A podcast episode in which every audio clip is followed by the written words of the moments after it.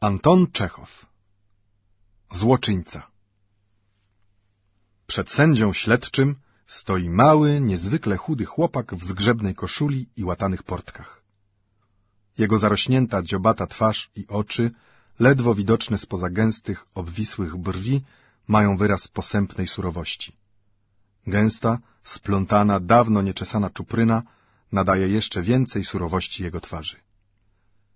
Denis Grigoriew, zaczyna sędzia. podejdź bliżej i odpowiadaj na moje pytania.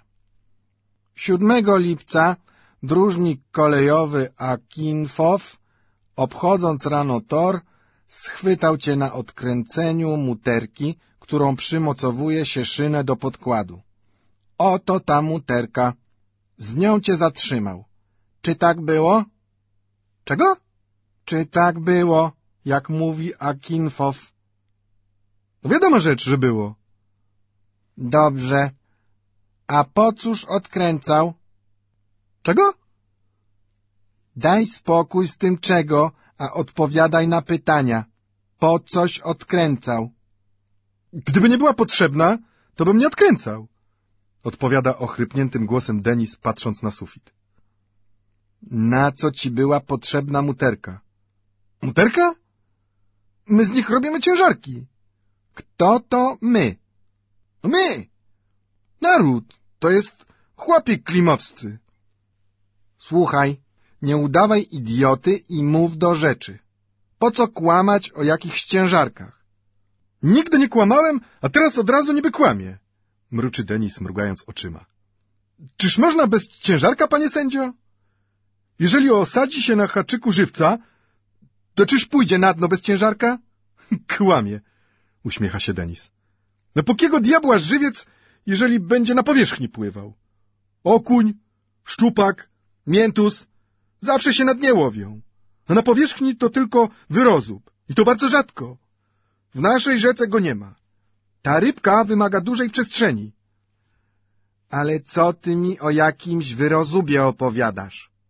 Czego? A przecież sam się pan pyta. U nas i panowie tak łowią. Najmniejszy dzieciak nie będzie łowił bez ciężarka. Kto nie ma pojęcia, ten rozumie się i bez ciężarka łowi. Na głupców nie ma rady. Więc mówisz, że odkręciłeś tę mutrę, żeby zrobić z niej ciężarek. A dlaczego innego? Nie dla zabawki przecież. Ale na ciężarek mogłeś wziąć ołów, kulę, gwóźdź jakiś. Ołowiu na drodze się nie znajdzie, trzeba kupić, a gwóźdź się nie nadaje. Lepszego jak mutra nie ma. I ciężka, i dziurkę ma. Udajesz głupca, jakbyś się wczoraj urodził albo z nieba spadł. Czyż nie rozumiesz, ośla głowo, do czego prowadzi takie odkręcanie? Gdyby dróżnik nie spostrzegł, pociąg by się wykoleił. Ludzie by się pozabijali. Ty byś ludzi zabił. Niech Bóg broni, panie sędzio. Po co ludzi zabijać? Czyż my to niechrzczeni albo zbóje jacyś? Bogu dzięki żyliśmy, panie dobry, dotychczas i, i nie tylko nie zabijaliśmy, ale ani nam to na myśl nie przychodziło. Niech nas Matka Boska broni. Co pan mówi? A od czego według ciebie bywają katastrofy kolejowe? Odkręć dwie, trzy mutry i gotowa katastrofa. Denis uśmiecha się i niedowierzająco mruży oczy. Ha! Od wielu lat już cała wieś odkręca mutry i chwała Bogu nic się nie stało. A teraz od razu katastrofa, zabójstwo. Gdybym szynę zabrał albo, dajmy na to, kłodę w poprzek położył, wtedy ma się rozumieć, pociąg by się przewrócił. Ale mutra? Wielka rzecz. Zrozum, że wreszcie. Mutrami szyna jest przymocowana do podkładów. To my rozumiemy. Przecież nie wszystkie odkręcamy. Zostawiamy. Nie po głupiemu robimy. Rozumiemy. Denis ziewa i robi znak krzyża. W zeszłym roku wykoleił się pociąg, mówi sędzia śledczy. Teraz rozumiem dlaczego. Co takiego? Teraz powiadam, rozumiem dlaczego w zeszłym roku pociąg się wykoleił. Rozumiem. Na to wykształceni jesteście dobrodzieje nasi, żeby rozumieć. Bóg wiedział, komu dać rozum. Pan też rozpatrzył co i jak. A ten dróżnik, prosty chłop, bez wszelkiego rozumu, łapie za halc i ciągnie. Przedtem rozpatrz, a potem ciągnij. Wiadoma rzecz, chłop i chłopski rozum. Niech pan z łaski swojej zapisze także, że mi dwa razy dał w zęby i w pierś uderzył. Przy rewizji znaleziono u ciebie jeszcze jedną mutrę. Tę, kiedy i w jakim miejscu odkręciłeś. To pan o tej mutrze, co leżała pod czerwoną skrzynką? Nie wiem, gdzie leżała, tylko znaleźli ją i ciebie. Kiedyś ją odkręcił. Ja jej nie odkręcałem, tylko dostałem ją od Ignaca, syna Siemiona. To ja o tej, co pod skrzynką, a, a te, co była w sankach na dworze, tośmy ją razem z Mitrofanem odkręcali. Z jakim Mitrofanem? Z Mitrofanem Piotrowem. Czyż pan o nim nie słyszał? Sieci u nas robi i panom sprzedaje. Tych muter potrzeba jemu niemało. Na każdą sieć z dziesięć sztuk. Posłuchaj. Paragraf 1081 ustawy karnej mówi Za każde świadome uszkodzenie kolei żelaznej, jeżeli ono naraża na niebezpieczeństwo idący po torze pociąg i jeżeli winowajca wiedział, że skutkiem tego może być nieszczęście, rozumiesz? Wiedział, a ty nie mogłeś nie wiedzieć, do czego prowadzi to odkręcanie. Zostaje skazany na zesłanie do katorgi. Rozumie się, pan lepiej wie. Myśmy ludzie ciemni. Czy my co rozumiemy? Wszystko rozumiesz. Kłamiesz. Udajesz. Po co kłamać? Niech się pan spyta we wsi, jeżeli pan nie wierzy. Bez ciężarka tylko ukleje się łowi. Nie ma marniejszej rybki od kiełbia. A i ten nie da się wziąć bez ciężarka. Jeszcze o wyrozubie opowiadaj. Uśmiecha się sędzia. Wyrozuba u nas nie ma.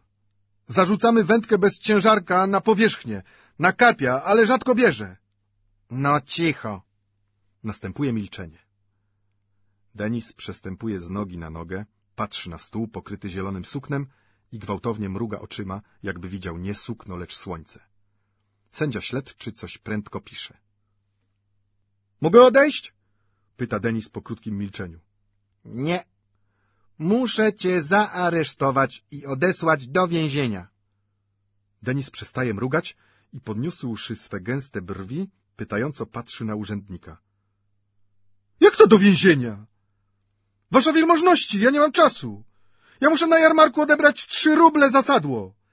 Milczeć, nie przeszkadzać. Do więzienia. Gdyby było za co, to bym poszedł. A tak ni stąd, ni zowąd. No za co? Przecież nie kradłem, ani się nie biłem. A jeżeli wedle podatków, to niech pan nie wierzy wójtowi. Sumienia nie ma ten wójt. Milczeć! Ja i tak milczę, mruczy Denis. A wobec tego, co wójt nas myślał w raporcie, to gotów jestem przysiąc. Jest nas trzech braci. Jegor, ja i... Przeszkadzasz mi, hej, Symionie! krzyczy sędzia. Wyprowadźcie go! Jest nas trzech braci, mruczy Denis, podczas kiedy dwóch tęgich żandarmów bierze go i wyprowadza. Brat za brata nie odpowiada. Kuzma nie płaci, a ty, Denisie, odpowiadaj. Sędziowie. Umarł nieboszczyk pan generał, panie świeć nad jego duszą. On by wam sędzią pokazał. Trzeba sądzić z rozumem, a nie byle jak. Cóż, bij, jeżeli jest za co, ale wedle sumienia. Anton Czechow Aptekarzowa Miasteczko B, składające się z dwóch czy trzech krzywych ulic, pogrążone jest w głębokim śnie. W zastygłym powietrzu cisza zupełna. Słychać tylko, jak gdzieś, pewnie za miastem, szczeka pies słabym, ochrypłym tenorem. Zbliża się świt. Wszystko już śpi od dawna. Nie śpi tylko młoda żona prowizora, właściciela apteki w B. Kładła się już trzy razy, ale nie wiadomo czemu zasnąć nie może. Siedzi przy otwartym oknie w jednej koszuli i patrzy na ulicę. Jest jej duszno i nudno. Jest zła. taka zła, że aż się płakać chce. I również nie wiadomo dlaczego. Czuje w piersi jakiś kłębek, który od czasu do czasu podchodzi jej do gardła. O kilka kroków za nią, przytuliwszy się do ściany, chrapie smacznie jej mąż. Zgłodniała, poszła. Wpiła mu się w czoło. Ale on nawet tego nie czuje. Uśmiecha się, bo roi we śnie, że wszyscy w mieście kaszlą i stale kupują u niego krople anyżowe. Nie można by go zbudzić teraz ani ukłuciem, ani strzelaniem z armat, ani pieszczotami. Apteka znajduje się na krańcu miasta i aptekarzowa ma rozległy widok na pole. Widzi, jak powoli blednie wschodni kraniec nieba, jak potem zaczyna się rumienić, jakby od wielkiego pożaru. Niespodzianie spoza odległych krzaków wyłazi duża, szeroka twarz księżyca. Jest czerwony. W ogóle księżyc, kiedy wyłazi spoza krzaków, zawsze jest czymś zawstydzony. Nagle wśród ciszy nocnej rozlegają się czyjeś kroki i brzęk ostróg. Słychać głosy. To oficerowie wracają do obozu, myśli aptekarzowa. Wkrótce ukazują się dwie postacie w białych oficerskich kitlach. Jedna wysoka i tłusta, druga niższa i chudsza. Leniwie, krok za krokiem, wloką się wzdłuż parkanu i głośno rozmawiają. Zrównawszy się z apteką, obie postacie jeszcze więcej zwalniają kroku i patrzą na okna. Pachnie apteką, mówi cienki. Rzeczywiście apteka. Ach, pamiętam. Byłem tu w zeszłym tygodniu. Kupiłem oleju rycynowego. Jest tu aptekarz z kwaśną miną i oślą szczęką. Co ci, bracie, szczęka? Taką właśnie Samson poraził Filistynów. Tak, mówi tłusty basem. Śpi farmacja. I aptekarzowa śpi. Wiesz, Optiosow, tu jest przystojna aptekarzowa. Widziałem. Bardzo mi się podobała. Powiedzcie, doktorze, czy ona jest w stanie kochać tę oślą szczękę? Nie, chyba nie kocha. Wzdycha doktor takim tonem, jakby żal mu było aptekarza. Śpi sobie teraz za okienkiem.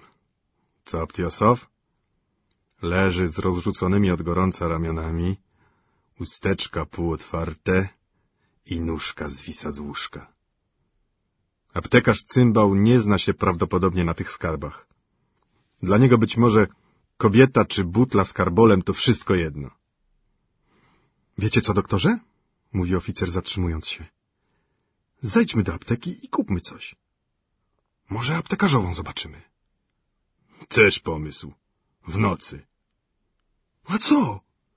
Wszak oni w nocy obowiązani są sprzedawać. Niech będzie. Aptekarzowa schowana za firanką słyszy głośny dzwonek. Obejrzawszy się na męża, który wciąż chrapie i uśmiecha się, kobieta narzuca na siebie lekkie poranne ubranie, kładzie na bose nogi pantofle i biegnie do apteki. Za szklanymi drzwiami widać dwie postacie. Aptekarzowa wykręca lampę, śpieszy ku drzwiom i otwiera. Już jej nie jest nudno. I nie jest zła. Nawet i nie chce się jej już płakać, tylko mocno bije serce. Wchodzi grubas doktor i cienki Optiosow. Teraz można im się przyjrzeć. Brzuchaty, ociężały doktor ma śniadą cerę i brodę. Przy każdym ruchu trzeszczy na nim kitel i występuje pot. Oficer zaś jest rumiany, bez wąsów, ma w sobie coś kobiecego i jest giętki jak szpicruta angielska. — Czego sobie panowie życzą? — zapytuje aptekarzowa, przytrzymując ubranie na piersiach. — Proszę... E, za piętnaście kopiejek pastylek miętowych. Aptekarzowa, nie śpiesząc się, bierze z półki słoik i zaczyna ważyć. Goście stoją nieruchomo i patrzą na jej plecy. Doktor mruży oczy, jak syty kot. A porucznik jest pełen powagi. Pierwszy raz widzę, żeby dama sprzedawała w aptece, mówi doktor. Tu nie ma nic dziwnego, odzywa się aptekarzowa, zerkając na rumianego Optiosowa. Mąż mój nie ma pomocników i ja mu zawsze pomagam. Tak, Bardzo miła apteczka. Wiele tu tych różnych słojów. I pani nie boi się kręcić wśród trucizn? Brr! Aptekarzowa zawija pastylki i podaje je doktorowi. Obtiosow daje jej piętnaście kopiejek. Pół minuty przechodzi w milczeniu. Mężczyźni zamierzają ze sobą spojrzenia, robią krok ku drzwiom, potem znowu spoglądają na siebie. Proszę za dziesięć kopiejek sody, mówi doktor. Aptekarzowa, poruszając się znowu leniwie i ospale, podnosi rękę do półki.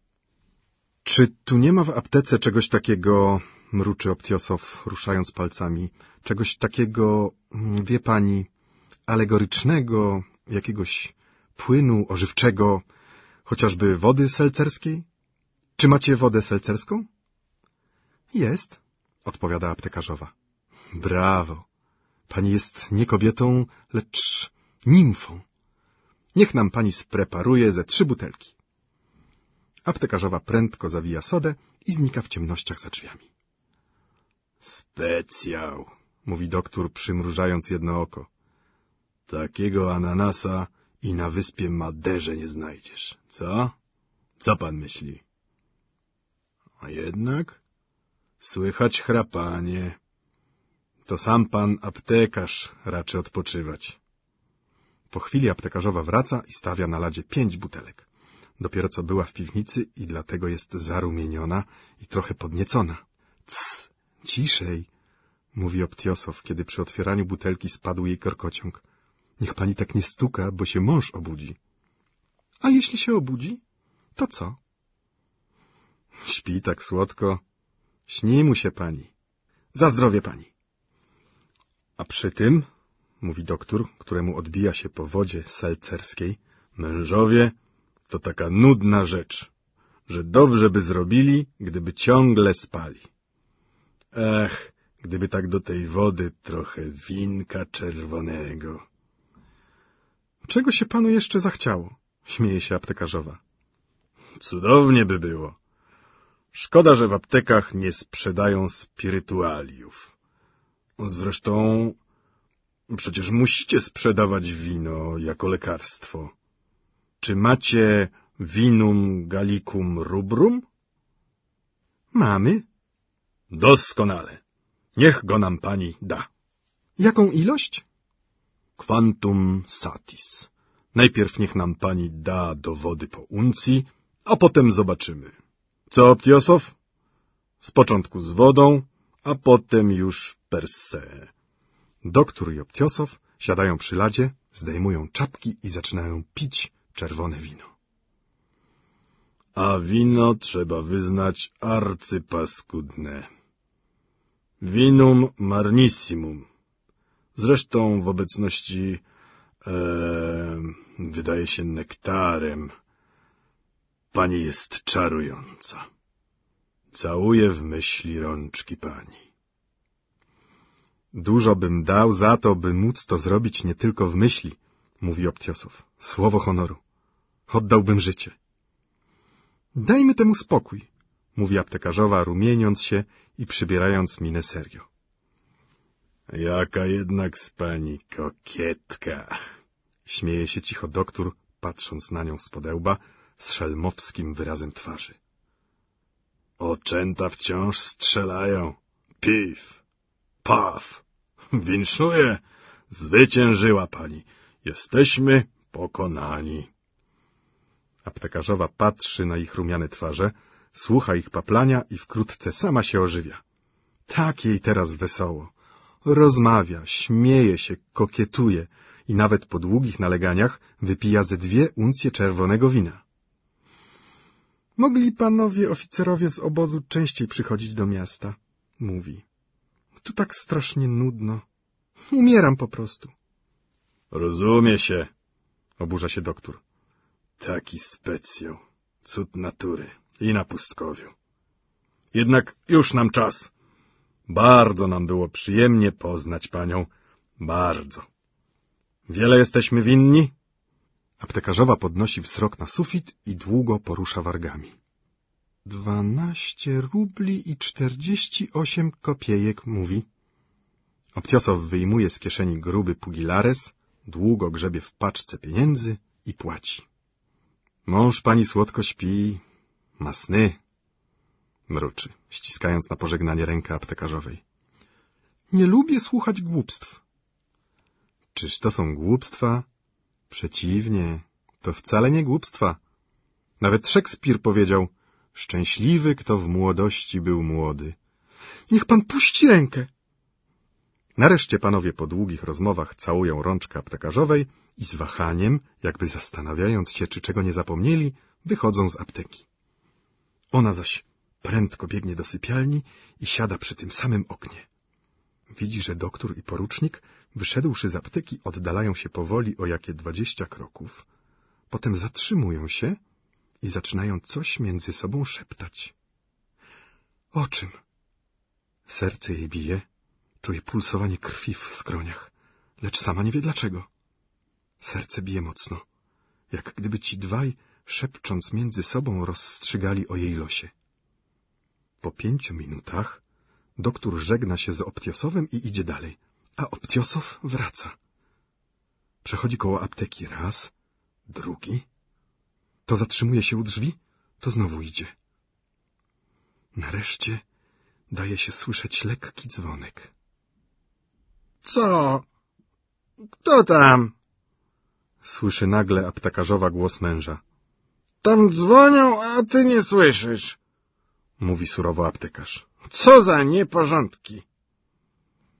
Wstaje, kładzie szlafrok i chwiejąc się w półśnie, kłapiąc pantoflami, idzie do apteki.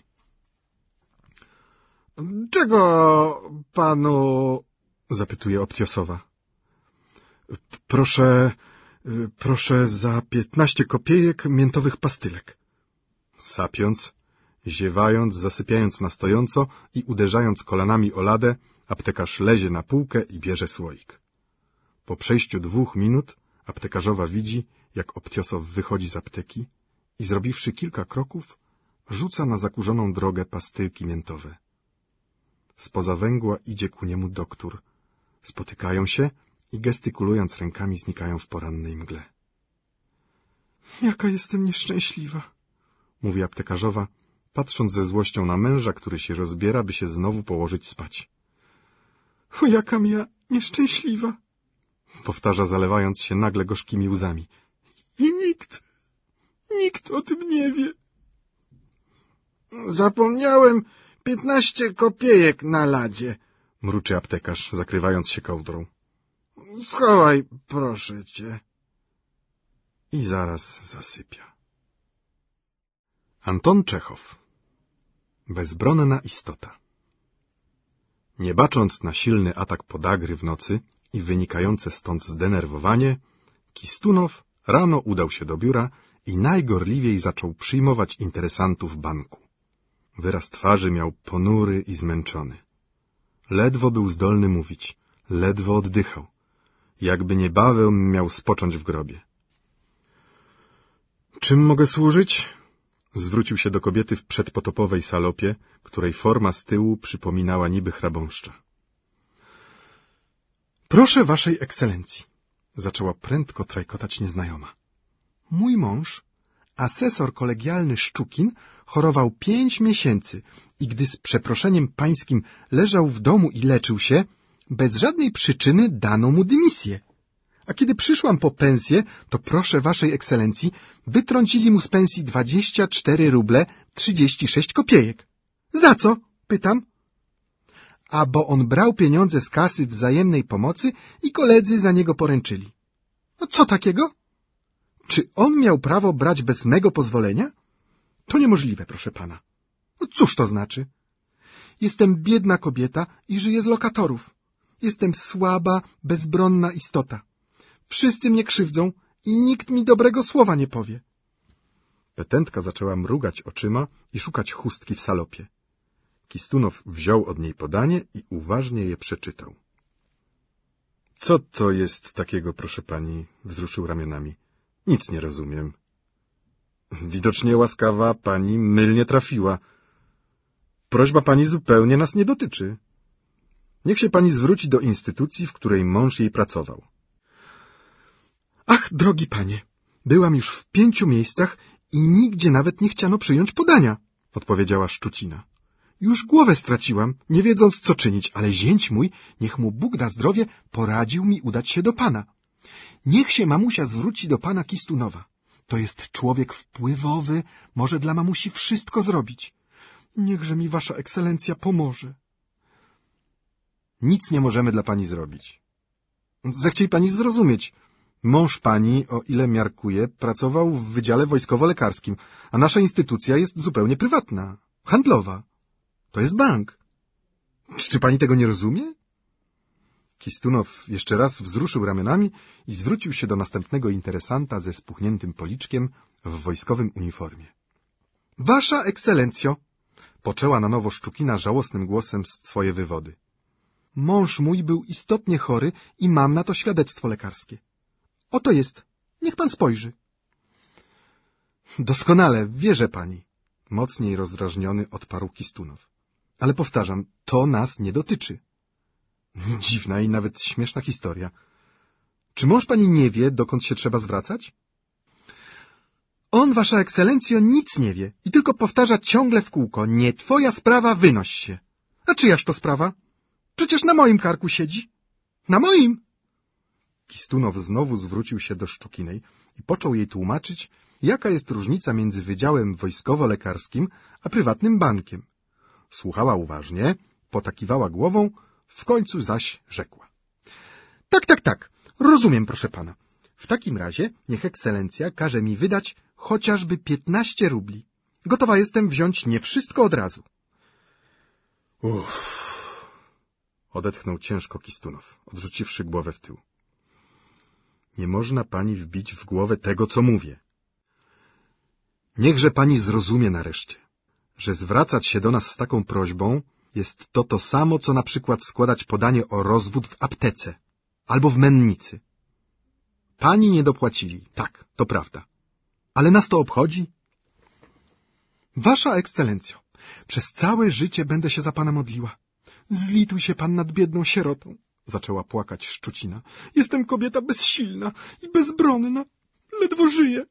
Z lokatorami po sądach się włócz, za męża się staraj i wedle gospodarstwa biegaj, a tu jeszcze do spowiedzi się szykuje zięć bez posady. Tylko się zdaje, że jem i piję, a ledwo na nogach się trzymam. Całą noc nie spałam. Kistunow poczuł, jak mu serce bije. Zrobił minę męczennika. Przyłożył rękę do serca i począł znowu jeszcze raz to samo tłumaczyć Szczukinej, ale głos mu się zerwał. Nie, przepraszam, nie mam siły z panią mówić, powiedział i machnął ręką. Aż mi się w głowie kręci.